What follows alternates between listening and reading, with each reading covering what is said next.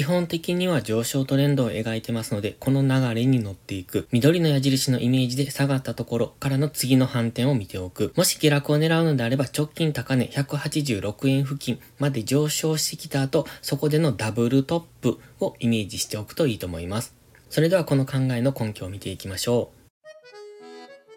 う。おはようございます。たかしです。本日は9月6日水曜日、ただいま9時31分。それではポンド円のトレードポイントを見ていきましょう。最初にお知らせです。期間限定でポストプライムのプライム登録75%割引を実施中です。9月9日まで申し込みできる期間限定キャンペーンで3ヶ月間75%割引価格でプライム会員をご利用できます。こんな大型割引は後にも先にも今回限りかもしれませんので、ぜひこの機会をお見逃しなく。それでは冷やしから見ていきましょう。現在は冷やしは調整中と見ております。緑のボックスを上抜けてそこから次の上昇のための調整期間ですね。今はこの白のトレンドラインまでの調整と考えておりますので、もし値幅調整をするのであれば、ここからトレンドラインまでの下落。その場合は182円ぐらいまでの下落が考えられます。日柄調整の場合は現在地付近で揉み合い。ここのところの動きを見てますと、この日柄調整の可能性が高いですね。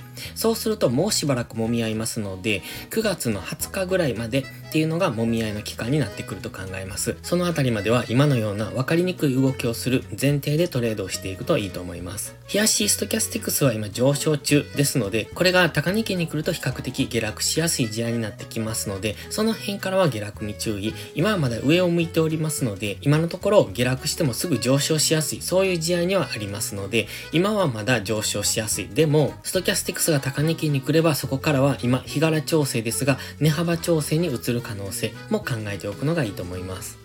チャンネル登録してね。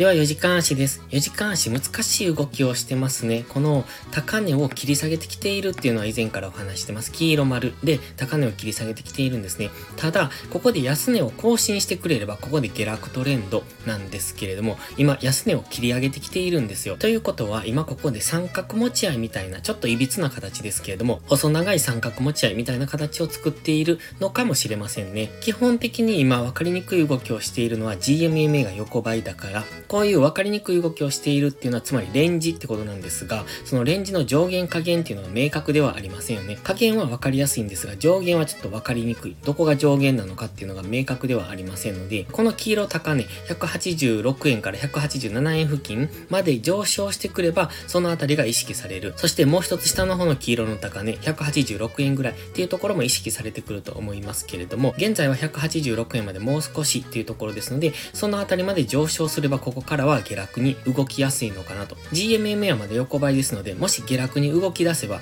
このピンク丸の安値、183.5円ぐらいまでの下落は考えておきたいですね。ただし、日足の GMMA は上向きで、基本的には日足単位の上昇トレンド、その中の踊り場と見ることもできますので、ここでダブルトップをつけたとしても、そのまま大きく下落するかどうかっていうのはわかりませんので、浅めの押しからの再上昇で高値超えをしてくる可能性もあります。現在ストキャスティクスは高値圏にありますので、ここから4時間足単位での上昇を狙うのは優位性がありません。では1時間足です。先ほど黄色丸をつけていた高値がここですね。186円ぐらい。なのでそのあたりまで上昇してくればそこからは売られやすい試合。つまり黄色の矢印のイメージですね。冒頭でお話ししましたようにここでのダブルトップっていうところをイメージしておくといいと思います。ただそのダブルトップからの下落が大きくなるのかどうかっていうところは現時点ではわかりませんので、浅めの押しからの再上昇でさらに高値更新をしてくる可能性も十分あります。基本的には日足は上昇トレンド中。その中で4時間足はトレンドがない状態。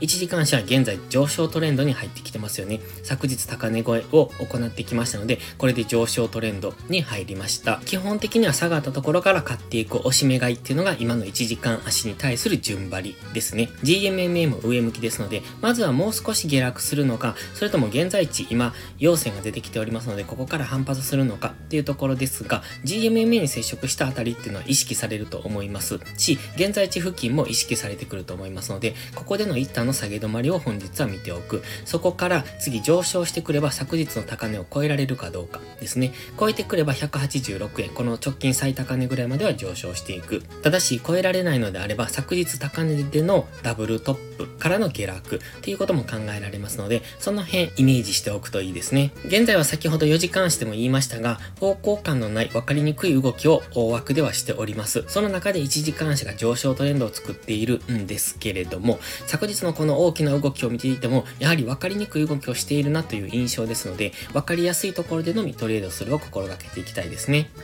それでは本日は以上です。この動画がわかりやすいと思ったら、いいねとチャンネル登録をお願いします。そして最後にお知らせです。ポストプライムという SNS 限定で、夕方にドル円の相場分析を無料でしております。また、プライム投稿という有料投稿もしてます。こちらのプライム会員は、日々の相場分析で環境認識を鍛え、週末限定動画でスキルアップをする至れり尽くせりの内容となっております。丁寧でわかりやすい解説には高い評価をいただいておりますので、気になる方はまずは2週間の無料期間からお試しください。無料期の利用だけでも確実にレベルアップしていただける自信があります。また、プライム会員は少しハードルが高いという方は、YouTube のメンバーシップ、もしくは有料のノートをお試しください。こちらの投稿も基礎力アップのためのものです。環境認識とトレードスキル向上にお役立てください。詳細は概要欄をご覧ください。それでは本日も最後までご視聴ありがとうございました。たかしでした。バイバイ。インジケーターの使い方解説ブログを書きました。GMMA、ストキャスティクス、 MACD の使い方について詳しく書いてます。まずは一度目を通してみてください。きっとスキルアップのお役に立てると思います。インジケーターは何気なく表示させるのではなく、理解して使いこなすことが大切です。また、インジケーターを使ったエントリー手法のテキスト販売を始めました。こちらは初心者から中級者向けですが、初心者の方向けの初級編もご用意しています。勝つための聖杯なんてありません。だからこそ地味にコツコツとスキルを積み上げていくものです。このテキストはそんな方のお力になれると信じています。せっかく FX を始めたのですから明るい未来を夢見て頑張りましょう。